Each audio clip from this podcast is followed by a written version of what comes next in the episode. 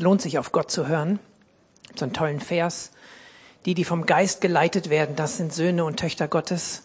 Und ich glaube, es ist so gut, in solchen Dingen Gottes reden zu lernen, zu hören, dann in diesen, das ist ein großes Ding, aber diesen vermeintlich kleinen Dingen, wenn du da Gott hörst, dann hörst du ihn auch besser in den großen Dingen, wenn du andere Entscheidungen zu treffen hast. Gott redet, er redet auch heute.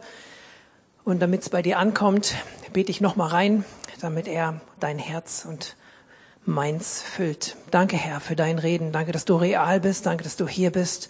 Danke, dass du diesen ganzen Raum ausfüllst. Danke, dass kein, kein Quadratmillimeter ausgespart wird, sondern du bist allgegenwärtig. Und die, die, ja, die dich, ja, die offen sind für dich, Herr, denen möchtest du ganz besonders begegnen. Herr, ist, Mose ist in der Wüste diesem Dornbusch begegnet, hat die Schuhe ausgezogen und ich bete so, dass jeder von uns heute so ein Erlebnis hat, dass wir sehen, hier ist irgendwo, hier ist ein brennender Busch, hier ist der Herr in unserer Mitte. Es ist ein heiliger Ort, weil du redest. Und so bete ich, Geist Gottes, dass du uns führst, dass wir nicht ja, da haben wir auch gar nicht erst mit angefangen. Wir haben nicht mit irgendwas Nettem angefangen. Wir wollen auch nicht irgendwas Nettes hier nur machen, sondern wir wollen dir begegnen und dich in unser Herz reden lassen. In Jesu Namen. Amen. Heute ist der 31.10 man darf heute leider, ich liebe Kinder und Kinder haben wirklich was zu sagen und Kinder können Gottes Stimme hören und Kinder lieben den Herrn und Kinder sind wirklich, wir sollen auf sie hören. Aber heute darf man nicht fragen, darf man nicht Kinder fragen, was ist heute für ein Tag. Die sagen dann nämlich leider Halloween, aber heute ist Reformationstag. Und das ist ein Grund zum Feiern. Und das ist, mittlerweile geht das schon so ein bisschen in Vergessenheit oder es, es, es verliert ähm, das, was es eigentlich ist. Aber es ist ein, ein Tag, an dem wir uns erinnern können, erinnern sollen, an dem wir was feiern können und bei dem wir uns inspirieren lassen können. Und die, er war nicht die einzige Person, die die Reformation geprägt hat, aber er steht für den Begriff Reformation, Erneuerung, Wiederherstellung. Das war Martin Luther.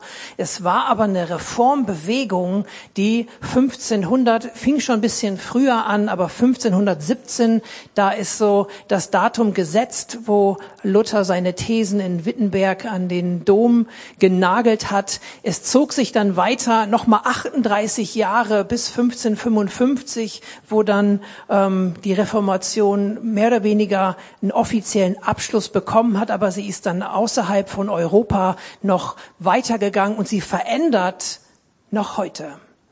Und Luther war nicht der Einzige. Es gab auch Zwingli in der Schweiz und ähm, Calvin und wie sie irgendwie alle heißen. Es war irgendwie eine Bewegung, die, ich will nicht übertreiben, aber so wie es damals bei Jesus war, die Zeit war erfüllt.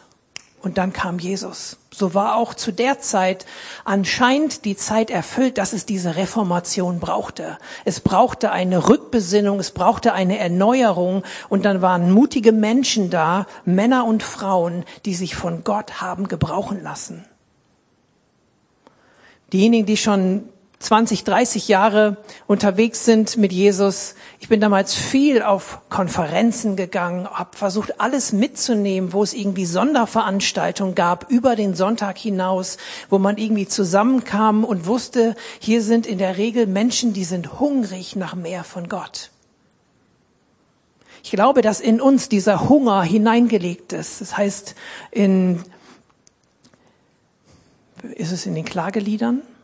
Dass die Ewigkeit in unsere Herzen gelegt ist? Danke, David. Prediger. Ewigkeit ist in unsere Herzen gelegt. Wenn du noch den Vers hast, dann kaufe ich dir sofort ein Mac-Menü oder irgendwas. Kannst ihn raussuchen. 3 Vers 11, siehst du, okay, dann. Also meine Familie, ich habe gleich keine Zeit. So schnell geht das. Da steht, glaube ich, auch, das müsste aber Prediger 5 sein, dass man nicht so schnell seine Gelübde machen soll, man, wenn man nicht, sie nicht halten kann. Von daher, und da hänge ich jetzt natürlich drin. Wie auch immer,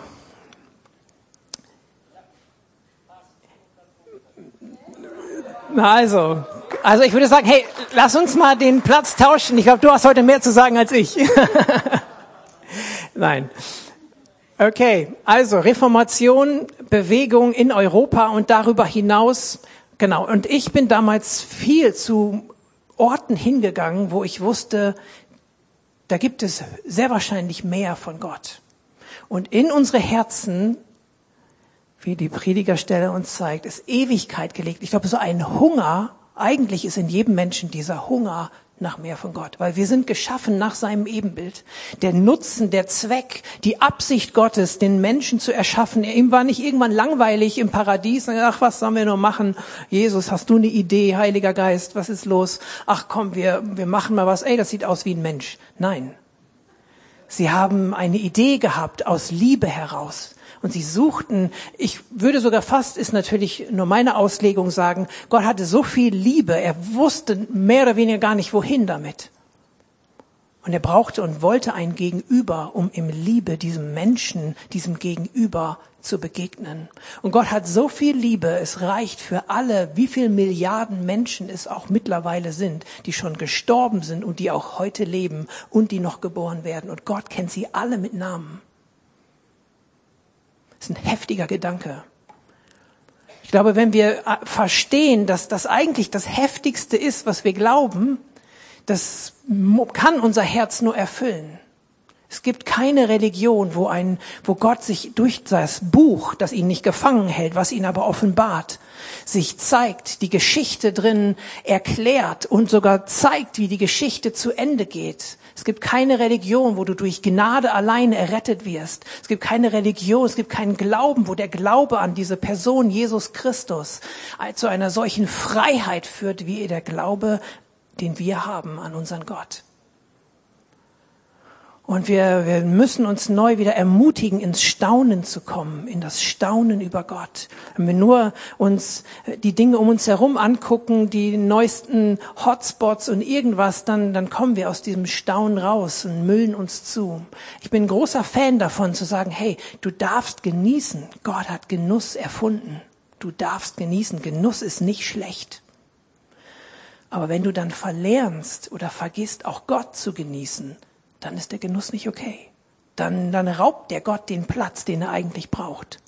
Und ich glaube, dass wir diese Sehnsucht in unserem Herzen haben, diese Sehnsucht nach Genuss, nach Gott.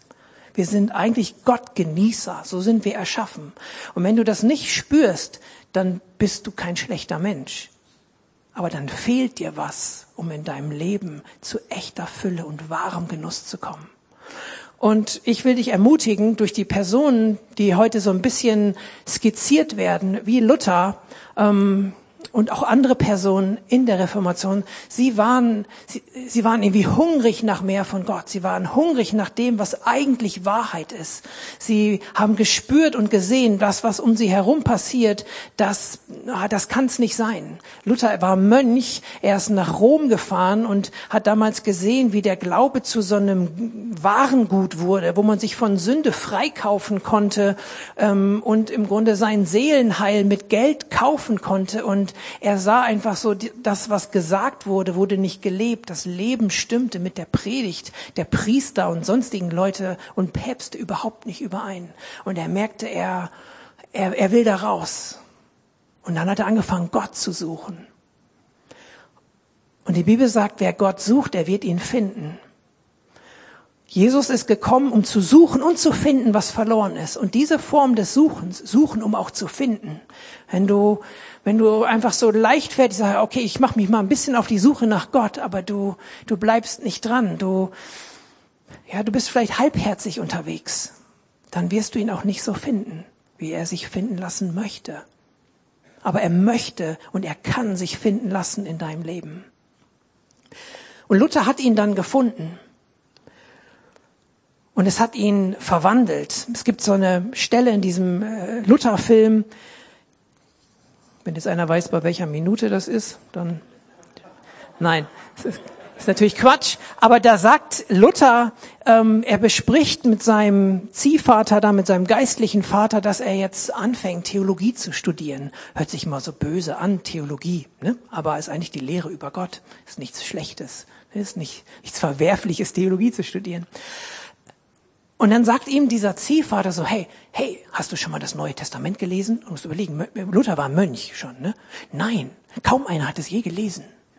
Du wirst es lesen, du wirst in die Schrift eintauchen. Überleg mal, die haben damals noch nicht mal das Neue Testament gelesen, waren schon Mönche und meinten schon irgendwas zu wissen. Die Frage nur, wenn, wenn ich dich jetzt frage, hast du schon mal das Neue Testament gelesen? Ich hoffe, du sagst nicht nein. Ich hoffe, du hast es diese Woche schon mal gelesen, aber ich will auch keinen Druck machen. Aber lies das Neue Testament. Viele von uns haben mehrere Bibeln und sie sind irgendwie im Regal und auch noch eine andere Übersetzung und ein Goldball, ein Goldschnitt. Oder diese Red Letter Bible, wo das dann in Rot ist, was Jesus alles gesagt hat. So, ne, gibt's ja auch. Ist auch alles, ist gut. Ich selber habe viele Bibeln und mag es, verschiedene Übersetzungen zu lesen. Ich bin auch einer, der gerne Papier in der Hand hat. Aber lies sie auch. Sie haben damals darum gekämpft. Sie haben heimlich, auch später nach Tschechien, haben sie heimlich Druckerpressen äh, geschmuggelt, um dann da in tschechischer Sprache die Bibel zu drucken, äh, übersetzt. Und das, das war verboten. Das war Spionage, Agentenwerk, eine Bibel zu drucken. Und wir greifen sie heute kaum oder erinnern uns nur an das, was da vielleicht drin steht und zitieren das oder paraphrasieren das so ein bisschen.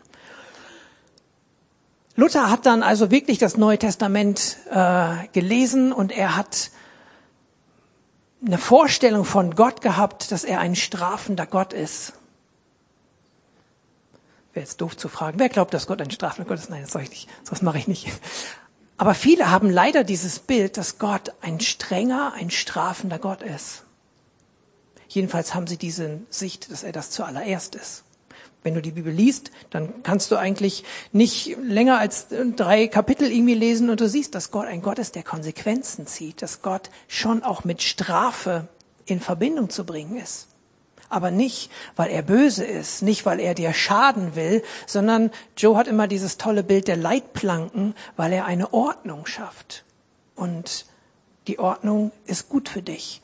Und Luther hatte aber, wie viele Menschen heute leider auch immer noch und auch zu der Zeit ganz besonders, sie hatten Angst vor Gott. Sie dachten, oh Mann, so ähnlich wie vielleicht irgendwelche Dschungel- oder Indianervölker, wenn es donnert und blitzt, dann ist, sind die Götter uns irgendwie nicht wohlgesonnen und was weiß ich, was sie dann gemacht haben, hatten so eine Angst vor diesem, vor dieser Urgewalt Gott.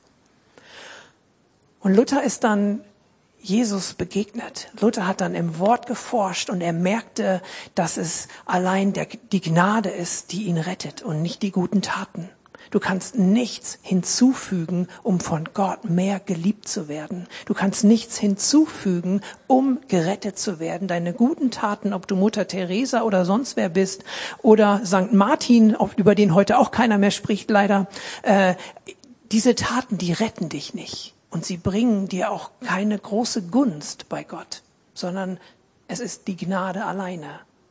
Was ist Gnade? Luther hat das rausgefunden. Es gibt diese vier Säulen. Allein aus Gnade, allein aus Glauben, allein die Schrift und alleine Jesus. Diese vier Säulen, darauf marschierte die Reformation durch Europa hindurch. Und allein die Gnade. Gnade ist das unverdiente Geschenk er gnädig ist, dann gibt er dir was, was du nicht verdienst. Und die Bibel ist klar, niemand ist ohne Sünde. Römer 3, Vers 26. Du kannst nachgucken, David. Oder 23. Niemand ist ohne Sünde. Alle im Grunde kommen zu kurz und mangeln an der Herrlichkeit Gottes, heißt es. Und allein durch Jesus durch das Kreuz, durch sein Tod am Kreuz allein, durch das Vergießen seines Blutes, weil er die Schuld auf sich genommen hat, allein deswegen bist du gerettet. Und das hat Luther herausgefunden und er spricht dafür, darüber, dass sich für ihn eine Tür zum Paradies geöffnet hat durch diese Erkenntnis. Und jeder von uns, der Gott begegnet ist, der Moment, wo, ihn, wo du ihm zum ersten Mal so richtig begegnet bist, wo du vielleicht erst gesagt hast, ich kannte dich vom Hören sagen, aber jetzt weiß ich, dass mein Erlöser lebt. Dieser Moment, wenn, wo, wo du gespürt hast, dass du eine neue, eine neue Kreatur bist. Das ist wie, als wenn die Tür sich öffnet zum Paradies. Und Luther, der konnte und wollte das dann auch nicht für sich behalten. Er merkte, hier ist was über Jahrhunderte falsch gelaufen. Hier hat sich Kirche und Gemeinde entwickelt in einer Art und Weise, das ist nicht so, wie es in der Bibel steht. das ist nicht so, wie Gott sich das gedacht hat. Und er ist auch zurückgegangen und gesagt, ich möchte mich allein auf die Bibel berufen, wie, es, wie Gott es darin offenbart hat.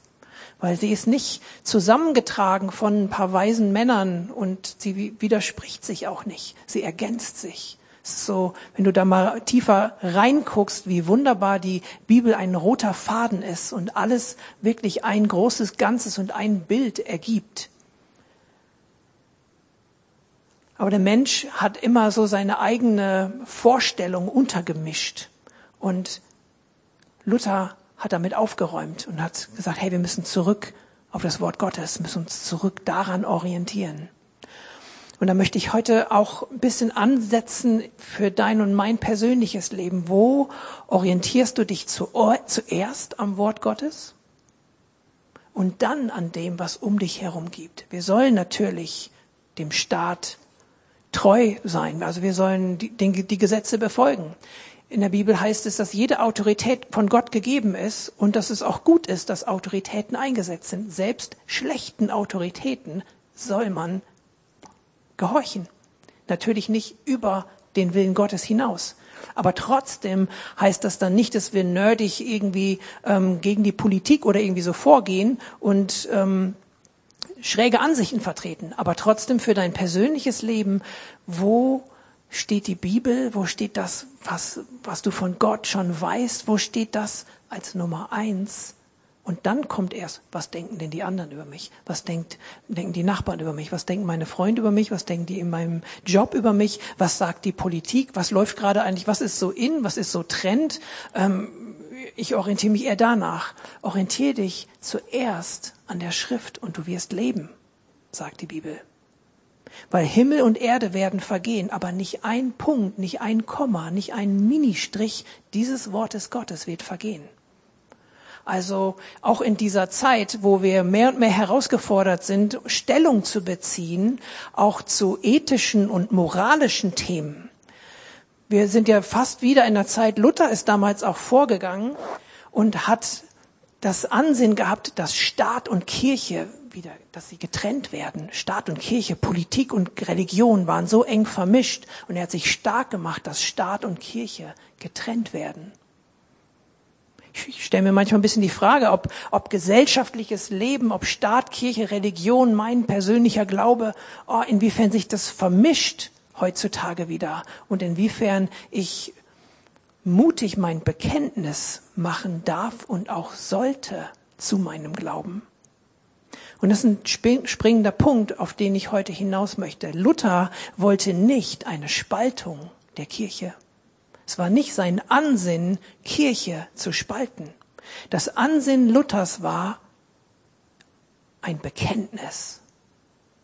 Luther wollte, dass man wieder neu bekennt die Gnade, den Glauben, das Wort und Jesus Christus. War ein Aufruf zu einem Bekenntnis, ein bekennender Glaube. Ich habe in den letzten Wochen endlich mal Zeit gefunden, ähm, ein, ein Buch zu lesen, was mir ein guter Freund vor, keine Ahnung, sieben bis zehn Jahren geschenkt hat. Das ist so eine Bonhoeffer-Biografie von so einem Amerikaner, ziemlich dicker Schinken. Und da ist mir auch nochmal bewusst geworden, da sehe ich so ein paar Parallelen. Auch Bonhoeffer wollte damals, der in der Nazi-Zeit auch sein Leben aufs Spiel gesetzt hat. Luther hat auch sein Leben aufs Spiel gesetzt. Er wurde nachher für vogelfrei erachtet. Und das heißt, wenn du ihn siehst und Lust hast, ihn abzuknallen oder ihn zu töten, dann hättest du es gedurft. Und auch Bonhoeffer saß nachher 18 Monate im Gefängnis, bevor er dann in irgendeinen Gestapo-Keller verlegt wurde wo er aus diesem Keller heraus ein Gedicht über Freiheit geschrieben hat. Auch Bonhoeffer wollte nicht spalten. Damals waren die Christen richtig schräg drauf in Deutschland. Das hat mich nochmal richtig erschüttert, als ich das gelesen habe, die dann mit den Nazis so zusammengearbeitet haben, wo die Nazis sich so in die evangelische Kirche eingeschlichen haben und es eigentlich ein brauner Laden nachher war. Aber Bonhoeffer hat das früh gesehen und hat ist dagegen aufgestanden, aber nicht um zu spalten. Er dann diese, die bekennenden Christen, die bekennende Gemeinde, so hieß es. Da ist er für stark geworden und hat neu gesagt, nein, wir müssen eine bekennende Gemeinde, eine bekennende Kirche sein und wissen, auf wen und auf was wir uns berufen. Und das ist das Ansinnen Luthers gewesen. ein Bekenntnis, was Kraft hat, was stark ist. Luther hat dann ziemlich viel für Aufsehen erregt, natürlich.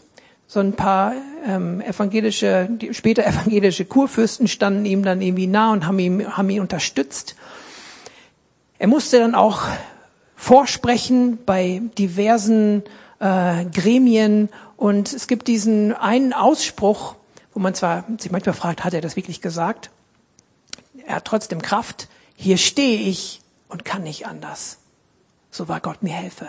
Er wurde dann gebeten, er wurde im Grunde aufgerufen, seine Schriften und auch seine Stellung dem Wort Gottes, dem Glauben, dem, was er entdeckt hat, wo sich die Paradiestür für ihn geöffnet hat, das dem zu entsagen. Und er hat gesagt, hier stehe ich, ich kann nicht anders, ich widerrufe nicht. Und ich möchte dieses Bild für uns relevant machen und es jetzt nicht ins Lächerliche ziehen, aber dich fragen, je nachdem welches Alter, Kind, Jugendlicher, junger Erwachsener, Erwachsener. Wenn du für, wenn du dir deinen Glauben anschaust, da wo du gerade für stehst, in was für eine Art und Weise trittst du vor und sagst, hier stehe ich, ich kann nicht anders? Ist es eher so ein bedröppeltes, ja, ich stehe ich halt, ich kann nicht anders? Oder ist es so ein lässiges, ey, hier stehe ich und ich kann nicht anders? Wisst ihr, was ich, was ich damit meine? Welche, welche Haltung? Luther war von was überzeugt. Er hat hier vor versammelter Mannschaft, wo er wusste, okay, er wird jetzt vielleicht den Raum verlassen können, aber wenn er dann für vogelfrei erklärt wird, dann ist er geächtet, dann ist er gejagt. Und er wusste, wenn ich nicht widerrufe, dann folgt genau das. Und ich denke, so wie Gisela und Thomas mit Gott gesprochen haben, wird er in dem Moment mit Gott gesprochen haben und auf irgendeine Leitung, auf irgendeine Führung gehört, versucht zu vertrauen. Und er konnte sagen, nein, ich weiß. Paulus sagt, ich weiß, an wen ich glaube. An Jesus Christus. Finde ich mal cool, diesen Unterschied. Nicht an was ich glaube. Theologie, Ideologie, irgendwas. An wen? Wir glauben an keine Religion, wir glauben an Jesus Christus. Wir sind überhaupt gar keine Religion. Wir sind einfach Jünger Jesu. Wir sind welche, die ihm folgen. Und Amen, genau. Und Luther konnte dann sagen, hier stehe ich, ich kann nicht anders. Er wird es nicht stolz, er wird es nicht trotzig gesagt haben, vielleicht auch wohl, ich war nicht dabei. Auf jeden Fall war es, glaube ich, ein starkes Bekenntnis. Und ich möchte jeden von uns ermutigen, besonders in dieser Zeit, und lass den heutigen Tag dafür einfach nutzen. Reformation. Re ist auch ein Zurück. Formation hat für mich was, deswegen dieses Wortspiel, das inspiriert mich schon seit, ich glaube wirklich un, ungelogen seit 20 Jahren, denke ich darüber nach. Moment.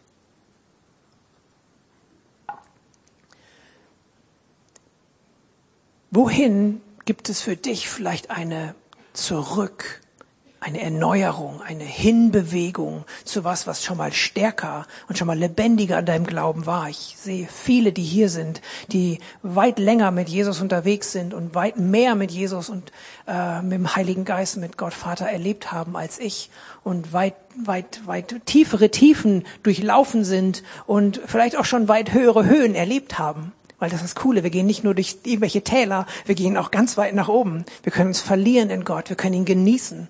Und wer das schon mal erlebt hat, der weiß, okay, ich möchte mehr von Gott, weil er Genuss pur ist. Aber wir sind natürlich mit unseren Aufs und Abs im Leben sind wir beschäftigt. Und ich glaube, dass einige hier sind, die Gott heute in ein neues Bekenntnis führen möchte. Ein Bekenntnis, ein Dazustehen, ein für wahr und für vollnehmen dessen, was du glaubst, geglaubt hast und wieder glauben möchtest. Und wenn denn Luther so standhaft gewesen ist in all seiner Schwäche, er hat auch nicht nur Gutes gemacht, er hat eine richtig schräge Ansicht über verschiedenste Dinge auch gehabt, aber Gott hat ihn trotzdem genutzt. Gott hat trotzdem sein Herz gesehen und ihn gebraucht, so wie er David und sonstige Leute gebraucht hat, die auch alle nicht perfekt waren. Aber ich glaube, so wie Gott sich ihm gezeigt hat und ihm Kraft geben konnte, allein durch Gnade, allein der Glaube, allein die Schrift, alleine Jesus, auf dieser Formation, auf diesen Grundfesten zu stehen, so kann er auch dir helfen, neu ein Bekenntnis festzumachen und zu äußern. Entweder zurück zu dem, was schon mal war, oder überhaupt heute dich positionieren und sagen, hey, ich möchte da nicht stehen, ja, hier stehe ich, kann nicht anders, ich weiß auch nicht besser. Will dich nicht beleidigen. Aber ich glaube, wir haben so viel Gutes gehört, auch vor 14 Tagen. Christus in uns, die Hoffnung der Herrlichkeit. Christus in uns, die Kraft zum Leben. Die, die Gott nicht kennen, denen ist das Evangelium lächerlich. Aber die, die Jesus kennen, die ihn glauben, dem ist es die Kraft zum Leben, heißt es in Römer 1, Vers 16 oder 18. Ich weiß es nicht genau. Gott kann genauso in dir dieses Bekenntnis groß werden lassen? In welcher Betonung möchtest du das sagen? Und ich will dich gerne darauf festnageln. In welcher, wie möchtest du hier aus dem Raum heute gehen? Wie möchtest du heute den Livestream ausknipsen? Mit welcher Haltung möchtest du diesen Tag beenden, wo heute Reformationstag ist, der 31.10.2021? Wo möchtest du heute für einen Stand einnehmen? Ich lese ein paar Verse. Epheser 2, Vers 8, denn aus Gnade seid ihr gerettet durch Glauben und das nicht aus euch, Gottes Gabe ist es. Römer 5, Vers 1, da wir nun gerecht geworden sind durch den Glauben, haben wir Frieden mit Gott durch unseren Herrn Jesus Christus, durch den wir im Glauben auch Zugang erhalten haben zu dieser Gnade, in der wir stehen. Wir können stehen in einer Gnade und wir dürfen uns dabei schwach fühlen. Hier stehe ich, ich kann nicht anders. In meiner Schwäche, aber ich weiß, in mir ist eine Kraft, ist eine Stärke, ist das Bekenntnis, ist Gott selbst.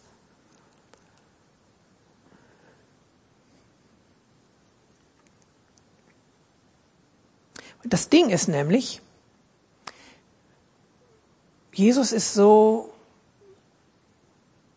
stark, so, so treu, dass er sich auch zu uns stellt das erleben wir immer wieder. Und am Ende der Zeit wird auch Jesus sich zu dir stellen. Aber er stellt das unter die Bedingung, dass du dich zu ihm gestellt hast. Das soll keine Angst machen, aber das soll die Gemeinsamkeit deuten. Römer 14, Vers 11, es steht geschrieben, so wahr ich lebe, spricht der Herr. So cool. Vor mir wird sich jedes Knie beugen und jede Zunge wird Gott bekennen. Das wird sowieso passieren. Ganz egal. Lies die Psalmen. Die Nationen toben und wüten und machen und tun und alles Mögliche. Aber der Herr im Himmel lacht über seine Feinde. Und am Ende der Zeit wird sowieso jeder nichts anderes rauskriegen, als zu sagen, okay, hey, du bist, du bist Gott. Und wird auf die Knie gehen und wird sich beugen. Das, es gibt, da gibt's gar kein Fragezeichen dazu. Es wird jeder machen. Die Frage ist nur, oh, ist es dir eine Freude, das zu tun, oder wird es dir schwer, schwer fallen in dem Moment? Und dein Bekenntnis zu ihm führt zu seinem Bekenntnis zu dir. Matthäus 10, Vers 32. Ich hatte leider keine Zeit, das alles auf äh, Folie zu machen. Von daher könnt ihr mich nachher gerne fragen, äh, wenn ihr die Verse noch haben wollt.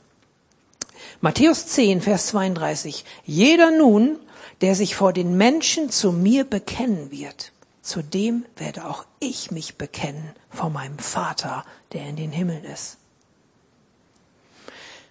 Gibt diese zwei starken Momente, wo im Leben Jesu der Himmel sich öffnet und Gott Vater sagt, das ist mein Sohn, an dem habe ich wohlgefallen, ihn hört.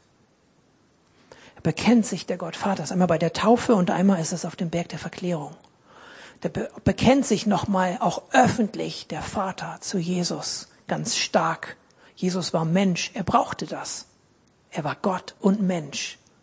Als Mensch brauchte er auch das Bekenntnis des Vaters. Und ich freue mich darauf, wenn, weil ich wissen darf, wenn ich Jesus vor den Menschen bekenne. Ich kann auch mal, das habe ich in meiner Teenagerzeit nicht gut hingekriegt, da hatte ich nicht den Mumm, manchmal zu meinem Glauben zu stehen. Hatte ich sogar Momente, wo ich nachgedacht, jetzt habe ich, jetzt habe ich ihn fast verleugnet. Heftig, heftiges Gefühl. Aber Gott war gnädig und hat mich, ja, hat, hat mich wieder ermutigt, hat mir wieder neue Kraft gegeben. Und jetzt weiß ich, weil ich ihn bekenne vor Menschen, ich darf mich darauf freuen, er wird mich bekennen vor Gott dem Vater. Alles, was ich will, ist einfach nur zu hören, hey, du treuer Knecht, geh ein in die Freude des Reichs deines Vaters. Eingehen in die Freude, einfach als treuer Knecht. So manchmal komische Worte. Keiner will Knecht sein, alle wollen Boss sein. Aber als Knecht kannst du Boss über dein Leben sein, wenn Jesus herrscht. Wirst du nicht von allen Neigungen und Ideen und allen möglichen immer hin und her gezogen. Dann bist du frei, selbst wenn du wie Bonhoeffer im Gefängnis bist. Also dein Bekenntnis, deswegen ist es so wichtig, darüber nachzudenken, Luther, hier stehe ich, ich kann nicht anders. Wie stehst du und was ist dein Bekenntnis? Wenn dein Bekenntnis offen und ehrlich ist, und es darf leise sein. Es darf lauter werden irgendwann. Du darfst fallen, kannst wieder aufstehen, aber halte fest an deinem Bekenntnis. Hebräer 10, Vers 23. Lasst uns das Bekenntnis der Hoffnung unwandelbar festhalten, denn treu ist er, der die Verheißung gegeben hat.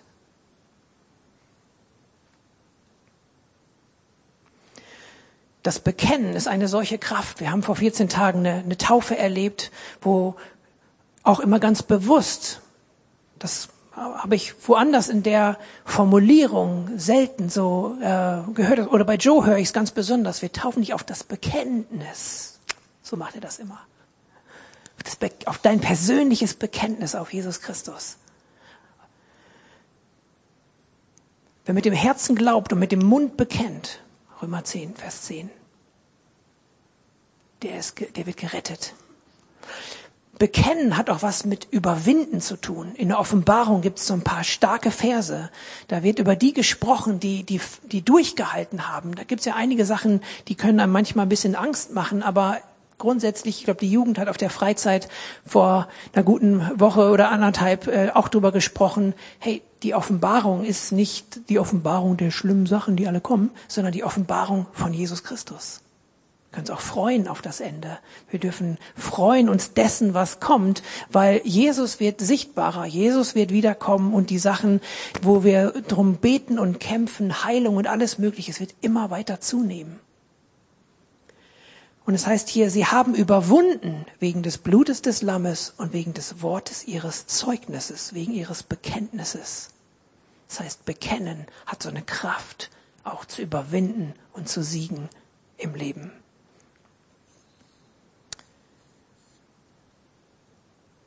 So, jetzt komme ich zum zweiten Teil. Spaß, ich höre jetzt auf. Also, egal, wo du stehst, nutz diesen Tag Reformation.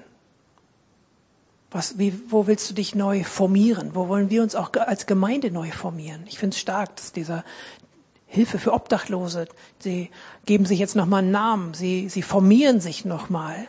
Wo, wo, wo möchten wir uns als Gemeinde in verschiedenen Bereichen einfach formieren, um ein starkes Bekenntnis in dieser Stadt und in diesem Land zu sein?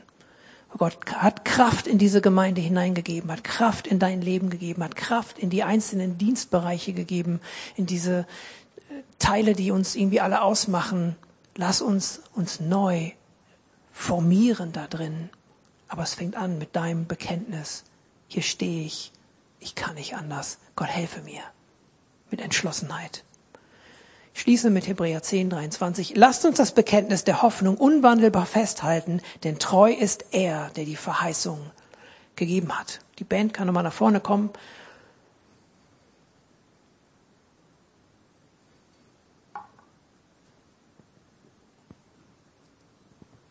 Lass uns aufstehen. Ich bete einfach noch mal rein in dieses Thema kurz und du kannst das Gebet gerne für dich weiterführen.